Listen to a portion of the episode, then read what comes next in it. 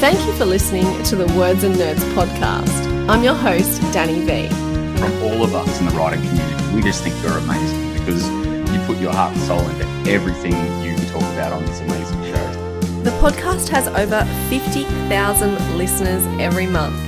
I love coming on your show and I love talking about it. Oh my God, I finally get to speak about it. You talk about all the things that I've been living with by myself for so long. I mean, you provide that opportunity to so many of us and, you know, always are an amazing host. We chat about books, the writing process, and how literature has the power to change the world. But most of all, we have real conversations and we have a laugh.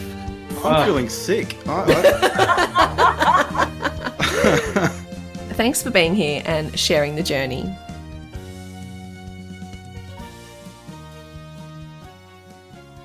Welcome to the Words and Nerds podcast, where we bring literary goodness straight to your ears.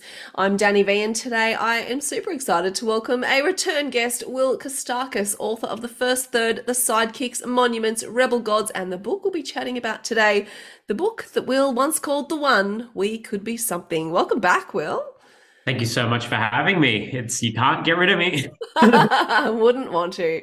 And look, it's really interesting. I can't wait to talk about this book because I remember a post a really, really long time ago when you first got signed and you were like, "This is the book." So uh-huh. let's let's start with an elevator pitch.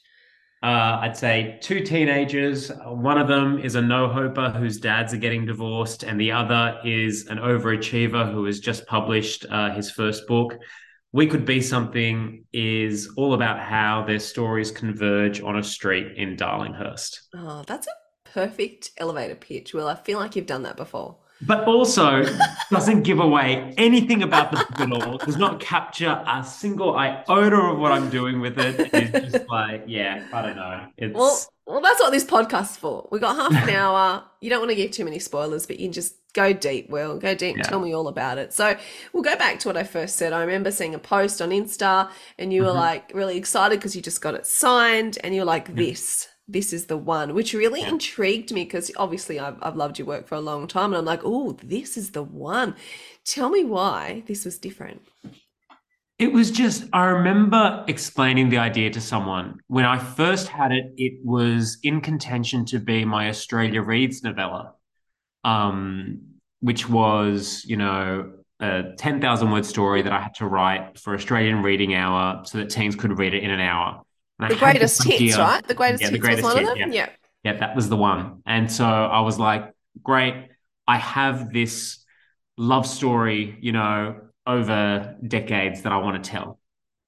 And so I remember telling my friend the story and like the ending was intact. And I just remember his eyes just bulging out of his head. I'm like, oh, this is something. And I remember telling it to um, the publisher. And she was like, oh, no, that's not a novella. No, no, save that. That's a novel. Like, don't, do not rush that in 10,000 words. Give that time to breathe. And so I stayed with it. Um, I just finished Rebel Gods, and that was the book that like totally burnt me out because it was I'd never written a, a, book that fast, let alone a sequel, let alone during the first year of a pandemic, and then have it released when everyone's in lockdown. I'm like, great. I pushed myself to the brink to get this book out, and then it was all risk and zero reward. like that is forever going to be my worst performing book, um, which is really sad, but is just Mm. That is what the pandemic did to, you know, not A-list blockbuster authors. And so I returned to this idea. This idea was my backup novel, you know, in case we went back into lockdown in 2021. I'd started in February, tour for a bit, and then I'd come to it if we locked down. And funnily enough, we locked down middle of the year. And this is what I dove into. And all these other things had started to happen in my life. Um, close family member dealing with Alzheimer's, and it was just this perfect storm of I wanted to reflect on my career, you know, that I had built in the past 15 years, the themes that I had explored, whether it be the small but potent Greek family, queerness. But I wanted to show how much all of that had shifted, especially in the past five or six years with more empowered teenagers coming out of the closet and being more comfortable with themselves. And that all was smushed together with this story, which was this this aching love story um, of these two would-be fathers. So yeah, that's and I just knew I just felt so special, and that ending was so fully formed that I just knew I was working towards it, and it was the book was a symphony. Everything was working towards that final line, and then when I got there and I finally wrote it, I was like, "Yeah, this is it. This is the one. This is too easy."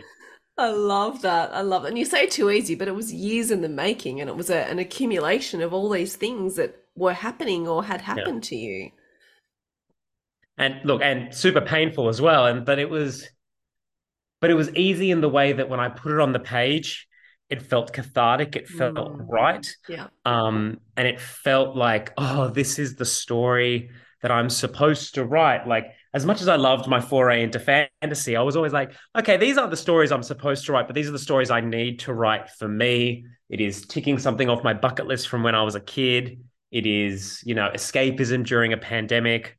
But this sort of stuff really reflecting on my truth and my family and yeah it was just it's the book that i couldn't have written without the eight the seven books i'd written before and i couldn't have written without all of my life experiences without my first book absolutely tanking without me wandering into a bookstore to try to buy my own book and then having a bookseller recognize me and go, "Oh, you're actually Will Kostakis," and maybe like, "Oh no!" and then like, then running out and go, and then falling in love with that guy, and that being my first big romance. But wow, that's a story. Will it is a story. It's almost as if I wrote a novel about it. But it was, but that like falling in love with him, that was early on in my career. That was before the first third. That was I was so scared of coming out. And I had to, you know, back then it is, you know, 2009 ish, maybe 2010. And I'm thinking, oh, I can't be with you because you're a bookseller. You are so close to the world of publishing. I cannot come out. I do not want to come out publicly. Um, funny how things change. um, but, and so I did my whole, okay, we've been together a few months, time to sabotage this and piss off. And so while this isn't the story of that romance and about me and him, I could not have written this book without us. He is now, you know, one of my closest friends, and he was the first person where, like, I knew that being gay wasn't just a phase or just a secret. I would have to tell people eventually, like, this was someone who I had genuine, like, depth of the ocean feelings for. And so I knew one day that that would come into a book somehow. And this is this book is, you know, an exercise in taking all of my history, basically, except my sort of dad stuff. I shove that to the side. That'll be another. Book. That's book another book when you're like 45 or oh, something. Oh yeah, yeah. Let's just give me give me a couple more years to reckon with that one. Um, but it's like it's my whole history sort of knotted together. But the product is something that is deeply, deeply fictional. Like I am I'm always wary of using the word autofiction because most of the authors I know who say that word, all the works that they describe as autofiction are really self indulgent and kind of like just, it's like, I get it. You did this thing, but it's like, it's not entertaining enough for me. I get this experience means something to you, but on the page, it's not enough for the audience. And so when I think of autofiction, my focus is on the fiction half of autofiction. And it was how do I take these experiences from my life, good and bad, but still formative. How do I take those experiences and turn them into something fictional that will resonate with audiences young and old? Mm. I love all of that because one of my questions was, which you very eloquently answered, was, you know, Harvey and Sotiri. Did I say yeah. that right? Yeah, yeah, yeah. You're doing oh, well practicing in my head. Um, uh, you know, I was asking, I wanted to ask you, how much did you take of yourself and, and put mm-hmm. them in your characters? And you just answered that beautifully, like a culmination of was, all of that and all the people that were important to you as well. So it's a yeah. great story. I love that. And but the thing with Harvey is that Harvey is very much not me. He is yeah. this no hoper, whereas I was the overachiever. And so finding Harvey's voice was actually really difficult for me. And it wasn't it was in the writing. That's when i was like I, I got to know what harvey's arc is. How is he changing? What is he doing? And i'm like oh no he's just he's somebody who doesn't take life seriously and he doesn't know who he is. And that's the story. Mm-hmm. and you know not to go into spoilers but he is trapped within a la- the larger story of his parents um, because they are separating as he's finding himself. Um, and he is the son of two gay dads, and that is how he has been defined by the world. Everybody always wants to know about the gay dads, you know, Pod and Proke, um, and that has defined who he is.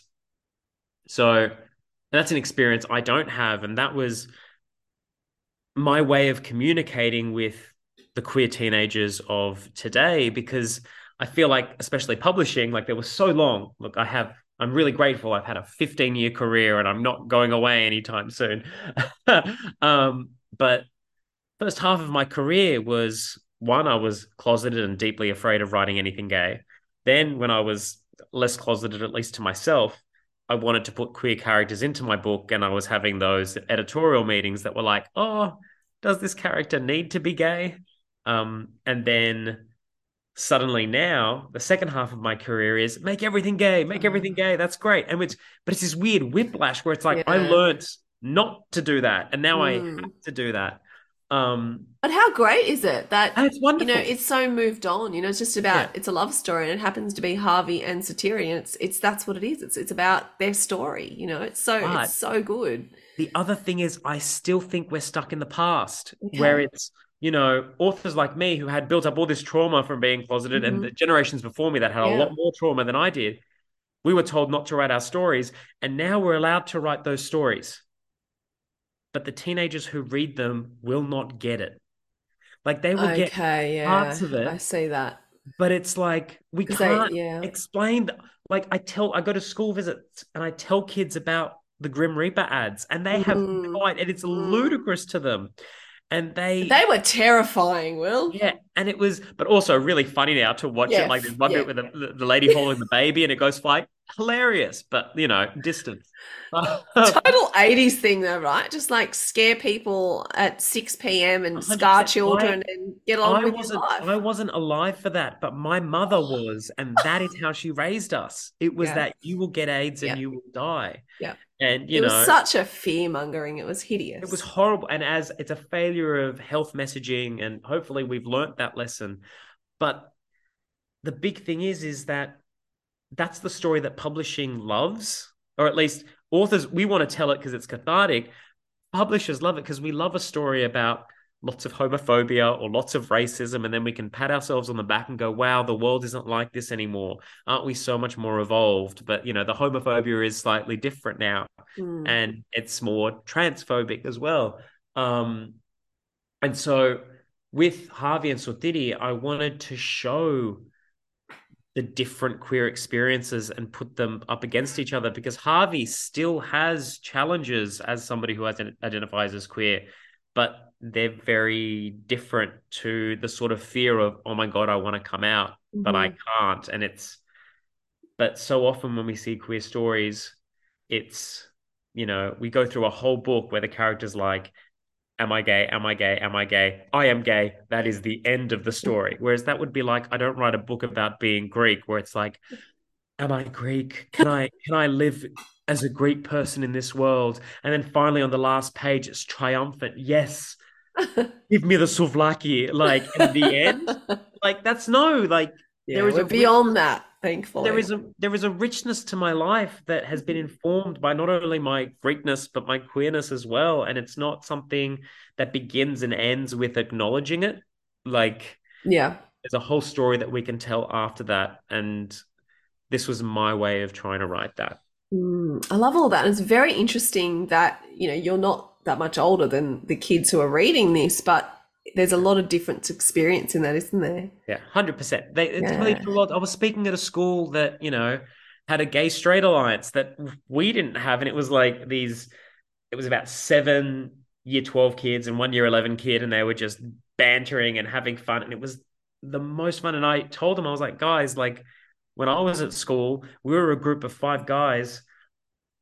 Three of us came out in our twenties. Mm. Like we were so afraid of telling each other the mm. truth and what a waste of the life that we could have had at school. Yeah. How do you feel about that? You know, like obviously it's fantastic now. There is look. How do you feel as you know having that trauma?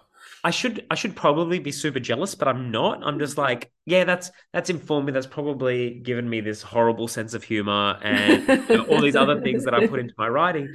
But at the same time, it's like I just want to defend what teenagers have now. Yeah. Because I do know that whatever progress we make, there's always going to be someone who's like, oh, like drag it back. So, but it was it was so wonderful to see and that's they're the kinds of stories that I want to write. I want to write about those queer kids who are confident and they're not fully formed, but they're at least like they're being themselves. And that as a starting point for stories, I think Mm. is so much more exciting than starting a story at I hate myself. How do I learn to love myself? Because Yeah. like yes, those stories teach us to love ourselves, but you know what other stories teach us to love ourselves? When the norm isn't I hate myself That's at right. the beginning of the story. That's Like, right. and I feel like we've exhausted the need for those kinds of stories, or at least, you know, other people can write those stories because it's a way of processing it. It is their lived experience. But when you have to write it three, four, five, six, seven, eight, nine times, you have to ask yourself, am I actually doing good in the world with this, or am I just perpetuating a negative stereotype? Mm. Yeah, no, I totally agree with you. I do think we're we're beyond all of that, and that makes me, you know, happy that that we are that writing different stories now. So, and, I, and you know what I loved? I love the description. I loved it so much before I started reading it. It was part coming out story, part falling in love story, part falling apart story. Thought that was so clever. What were you? I mean, you told me a lot about you know what what it meant to you to write and the, the culmination of all your experiences. But what what did you want the reader to get from reading your book? That I am a talented author. No.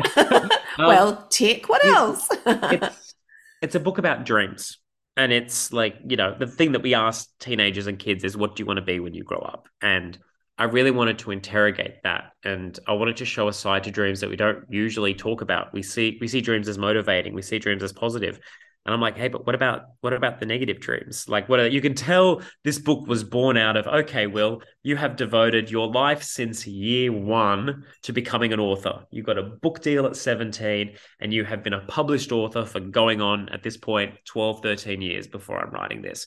What do you have to show for it? Well i was releasing books in a pandemic. No one was reading them. And it was like wow i have wasted my entire life and it did and it is every book and every book tour is you know not to sound like Erin Brockovich but it is time away from my family. It is like it is building this thing and it is a career that often doesn't love you back. And it is painful and you are Mm. only ever as good as your last book sales. Like i had conversations with publishers that were like look will you know they wouldn't buy one of my books during the pandemic on spec just because my book sales had decreased so much in the pandemic. They were like your standing has decreased in the industry.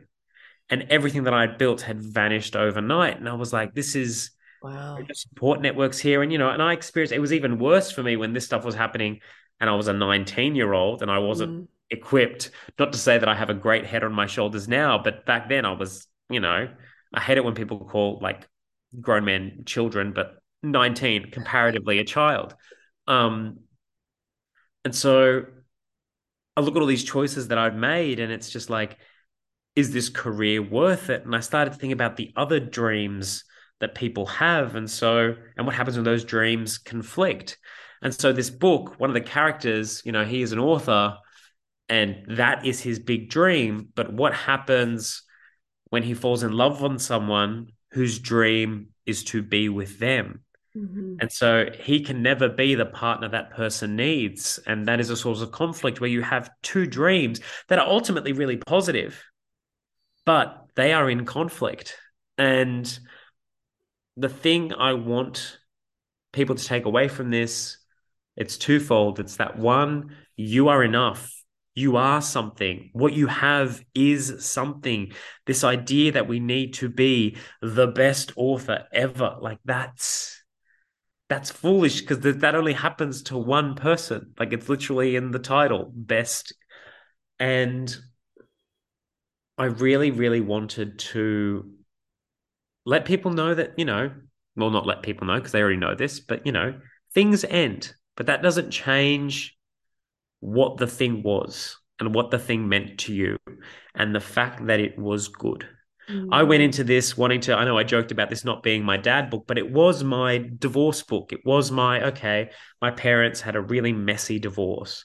And this was my way of writing, okay, it's still going to be a bit messy, but it's not going to be that bad. Yeah. But I want to sort of look at, there is, I wanted to look at the positives that came before it. Like, you know, should I ever get divorced? I don't want to, but should I ever get divorced? I want to be mature enough to at least recognize that, you know, as much as I might hate the last few years or last month or whatever, or if I'm being dramatic, the last 24 hours before I decide, ah,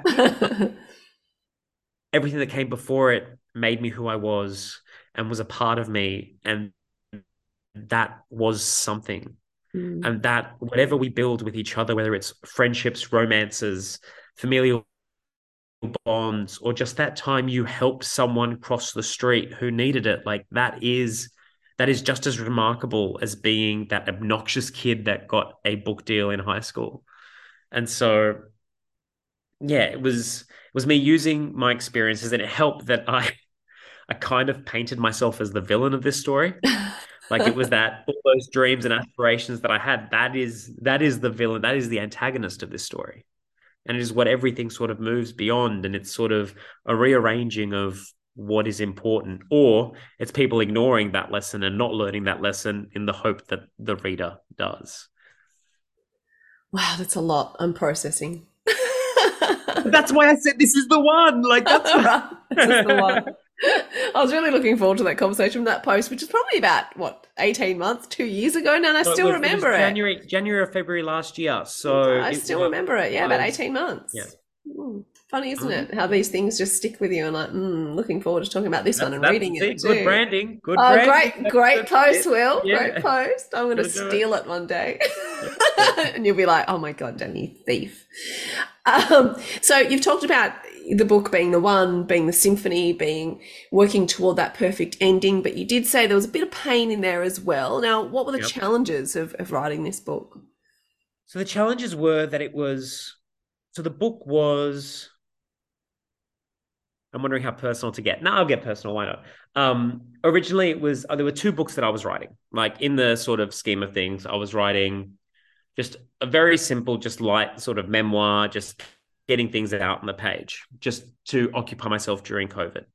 And the other half of it was I wanted to write a light, relax, like not relax, but just a fun story about a kid living with his grandmother and his mum, sort of replicating sort of my growing up experience, but just a middle grade, light, funny sort of Greek story. But like nothing bad happens to the grandmother because the first third hinges on bad stuff happening to grandmothers. Yeah. And I was like, no, that's not what grandmothers exist for. Like I wanted to you know, capture all of it. And then um, during the early days of the pandemic, we started to notice something was going on with my grandmother. Um, just she wasn't acting quite as she used to. And we realized that it was early stages of Alzheimer's. And that absolutely broke me, like, mm-hmm. absolutely broke me. And it was this weird point where um, and I've heard people talking about this, but this was the first time I kind of experienced it where I had my mum suddenly just dropped her life and was like, right, I need to look after my mum. And so it was this weird thing where I was watching my mum parent her parent. Then at the same time, mum was coming to me for support. And I, for the first time, was having to parent my parent. But then at the same time, she's trying to parent me as well and I was watching just how knotted this family tapestry was and how we were sort of pulling ourselves through this. Um, and you know that stuff was hard. Like I would write a scene and just bawl my eyes out, and you know I think about it. I, like this is not a book that I can I can reread. I have I have read it mm. enough. I have cried enough. I cannot. Um, yeah, that's not something I really want to dwell on. It is something I'm still experiencing. Um, thankfully, you guys still with us, and she's mm-hmm. still, you know, pretty steady. Which is, you know, it's that sort of no news is good news kind yeah. of thing. But we know the bad news is coming. Like that's it. It is this, and it is that is a fear that I've been wrestling with since the first third. But now it's like, hey, hey, it's here, and um, and that's really really tough. But this book was you know, so much of it is my lived experiences growing up with mum running a cafe and, you know, my childhood crushes and my, you know, exploits as a teen author. All of that is in here, but it's also in the same way that it's an ode to my mum, it's a farewell to my grandmother. And it's a writing of some of the wrongs. Like they're not wrongs. I'm really proud of the first third. But at the same time, that so much of the first third is, oh, that the grandmother wouldn't want her grandson to be gay. Mm. Now, you know, my grandmother is the grandmother to three gay sons. And she is like that generosity that you give somebody when you show them who you are that is returned to you. And this was my chance to be like, no, I have a queer family, and this is, you know, this is what it is. And my grandmother, sort of, she is a part of it, and she is not okay with it. She is in it. And that it is not something that she tolerates. It is just a, in the same way that if I had a female partner or a trans partner, it is just like, it is just the family. It is not yeah. something that you're okay with. And so I got to not only am I capturing that, righting those wrongs, and putting her onto the page, I'm also imagining, you know, I would love to be a father one day. I would love to be able to afford it. Um, but I get to imagine the next generation and I get to imagine her engaging with that generation. But there's also a sadness there because I know that she won't. Mm. And like the one thing I want to do is I want to share the love that she has given me. I want my kids to feel that, and I know they won't. And so this book was like my chance to at least imagine that. Like we don't get what we want, but at least authors can imagine it. Mm. Um, but of course, that's that's painful because that's like at all points I am standing there and I'm typing on needles to kind of to get that out and like I think it's there, and I'm so proud of the book. Um, and what makes me even more proud of the book is that without all this autobiographical stuff, it still stands up as a piece of fiction. Um, so, and that was that was a really delicate balancing act. That first draft was me sort of pouring everything out, and the second draft was okay. I have to take everything out because and just leave the story that's there. Um. Oh yeah, painful but good but oh my god i can't do this again also i know that i have to because librarians get angry at me when i write fun fantasy novels. That still have their fair share of trauma in them but no is, wow. They, they want me to dance. Oh you said so many things in there that were just you know i think it takes us all back you know to our own lives and our own mortality about you know a farewell because that's what we all have to do in our lives. We have to farewell the people we love, and it, it sucks, but there's we're powerless to it. And I love the idea of how you said you were so knotted, and you know you were parenting your mother, who was parenting her mother, and these how these roles change and swap. Like I actually think that's such a beautiful thing. Like I have little kids, but you know when I have you know it's my anxiety's no secret. Like i find them looking after me and they're eight and ten. Yeah. you know so i really love those swapping of roles and it's you're just training about... them you're training your aged care. That's it. You just gotta that's like, it. you're never kicking me out kids. That's why i want kids. I don't want to see this face on someone else. I want someone who's changing my diaper and and we got here. How did we get here so fast? but it's just it's, it's just those beautiful relationships that you just take care of each other when you need to be taken care of, and then you swap and then you change. And I think that's a beautiful thing about about any relationship when you can keep on swapping those roles when you need it. Oh, we've gone deep. Well, and I'm not even finished because I just wanted to mention your dedication, which honestly nearly made me cry. The first book I ever signed was to my mum. I wrote Every Word is for You, still true. I feel like I want to take a moment. yeah, but it's like this is this is a woman who gave up.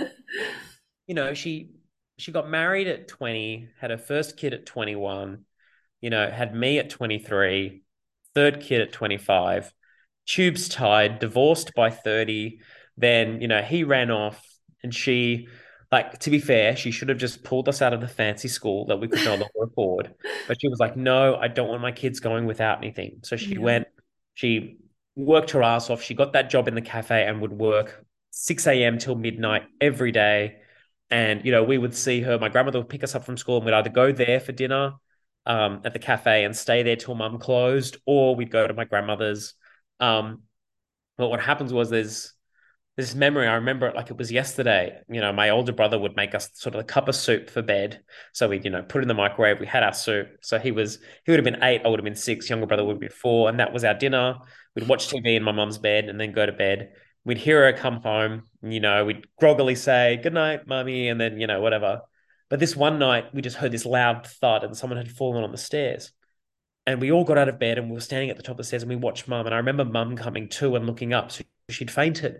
And she looked up at us. And I just remember the sadness in her eyes when she realized that we had seen how far she'd pushed herself to the brink. And in that moment, she should have been like, okay, cool, can't do this anymore. But instead, she's like, no, no, I can't let my kids see this anymore. And so we moved in with our grandmother for a few years. Wow. While she sort of pushed herself. And so, and then, you know, we moved back in with mum because, you know, the house was half renovated. We stayed in the upstairs, but downstairs was a hollowed out shell. Um, because dad had run off with the money that they had stored for the renovation. And so, you know, eventually, slowly, as we got through high school, you know, and my brothers and I earned scholarships, so we can sort of, so it became a bit easier for mum. She started to renovate the house and things like that. And by the end of it, I just remember sort of we, I would have been in about year 12 because my older brother was thinking about moving out. And, you know, mum had renovated everything and she just sat there on the couch. And I just remember just her, de- she, she looked defeated. She was like, the house is finally ready for you boys, but you're all leaving.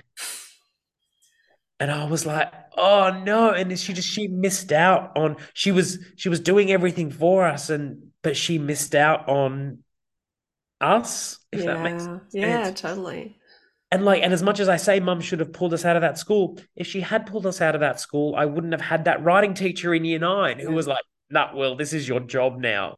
Like, and who like, and she was she was only there for that year doing that role, right? Mm-hmm. And it just completely changed the course of my life because I was there.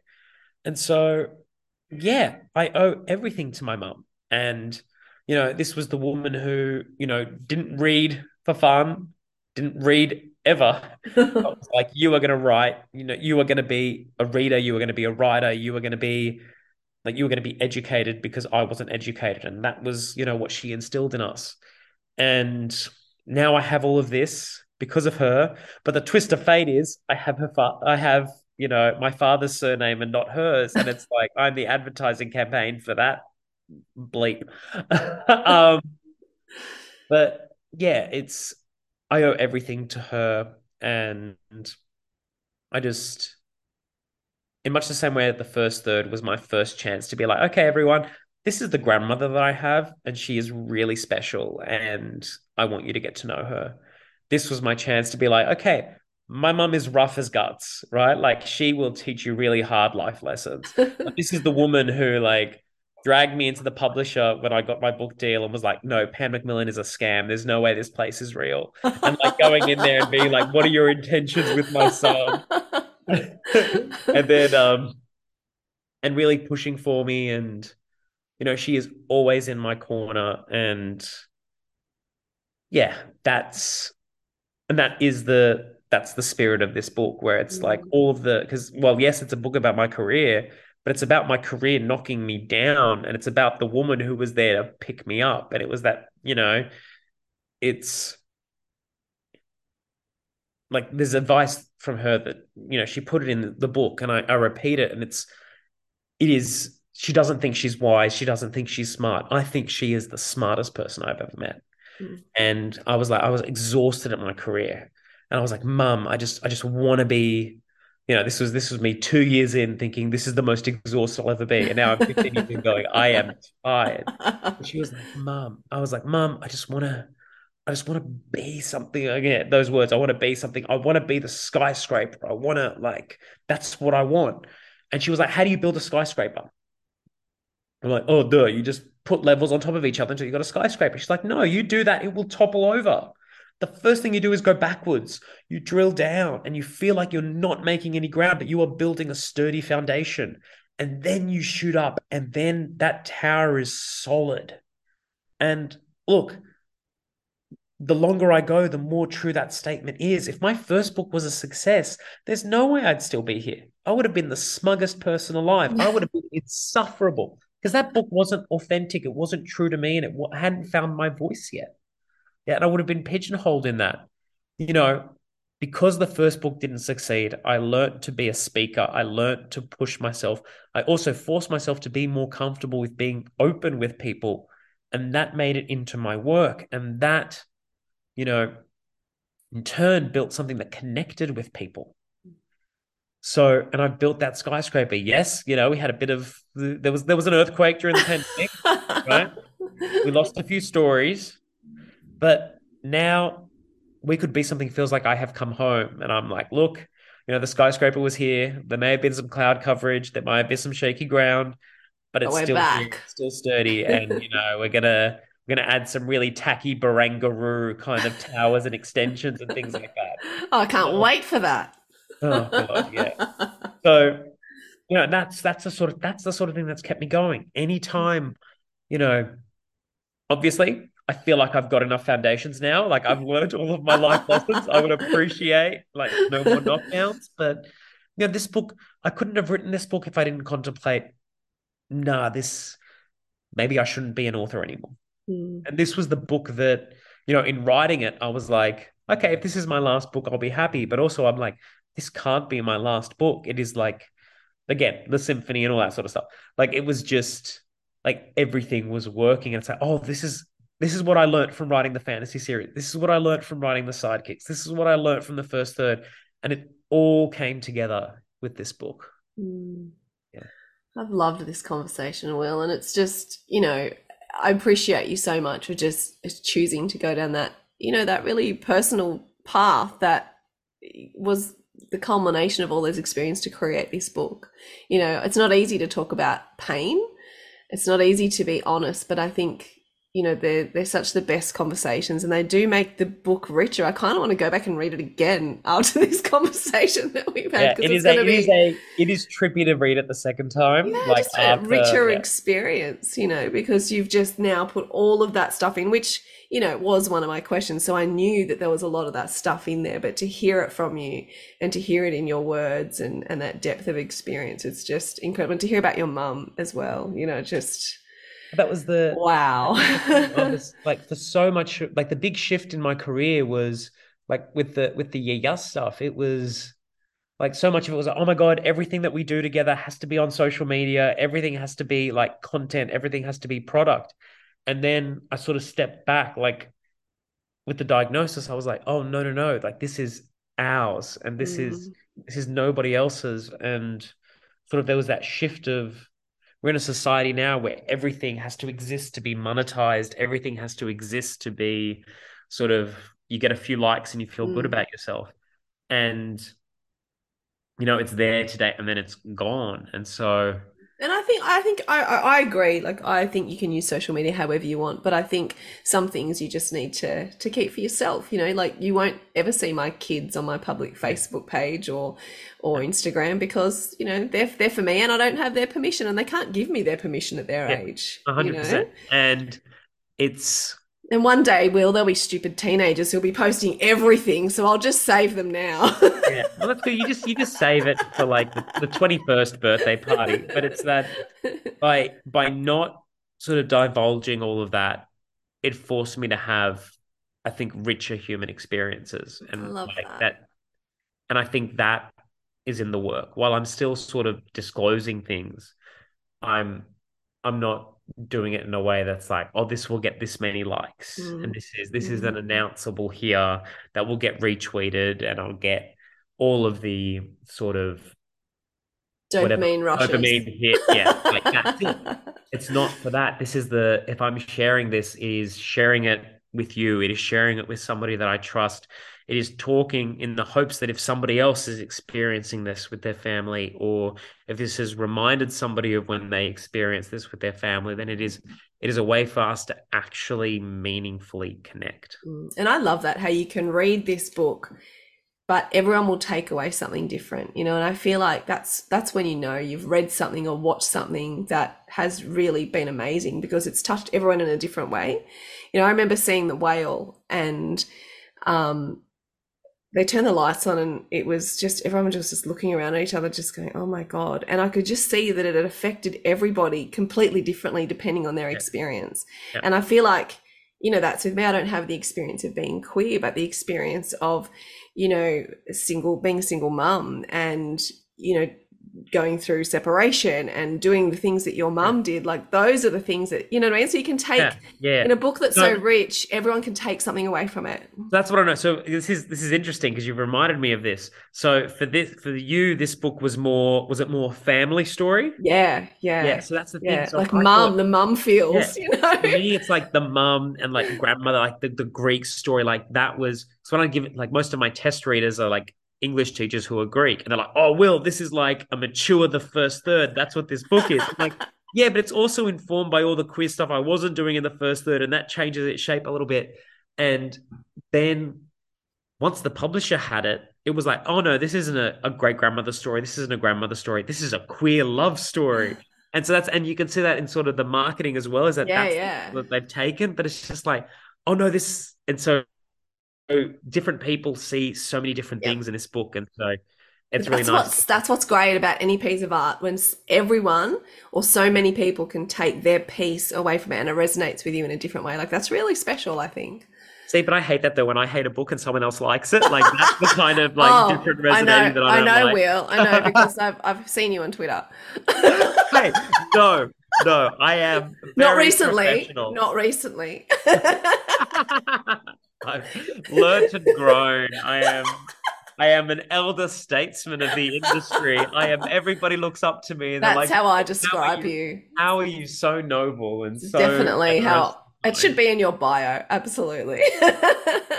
Look, my, my bio is smug enough. It's like Will Kostakis is a delight and inspiration. Like oh well, why wouldn't you just write that? I know it's all it's all us talking about ourselves in the third person anyway. Like let's have fun with it. I hate when you ask get asked to write a bio because this is third person. You think this is weird. I shouldn't be writing this. Someone else should be writing this for When me. I tell kids that if the author's alive, the odds are they are who wrote the bio in a book about them. It's hideous, right? they lose it. They just like, oh my god! Like you said, you were best selling that many times in a paragraph. Like, have you have you touched grass? Like, have you just like? That's so funny. Yeah, that's an activity for kids. Everyone has to write their own bio. That'd be really funny. Oh god! No, I'm not making fun of authors. This is new me, new era.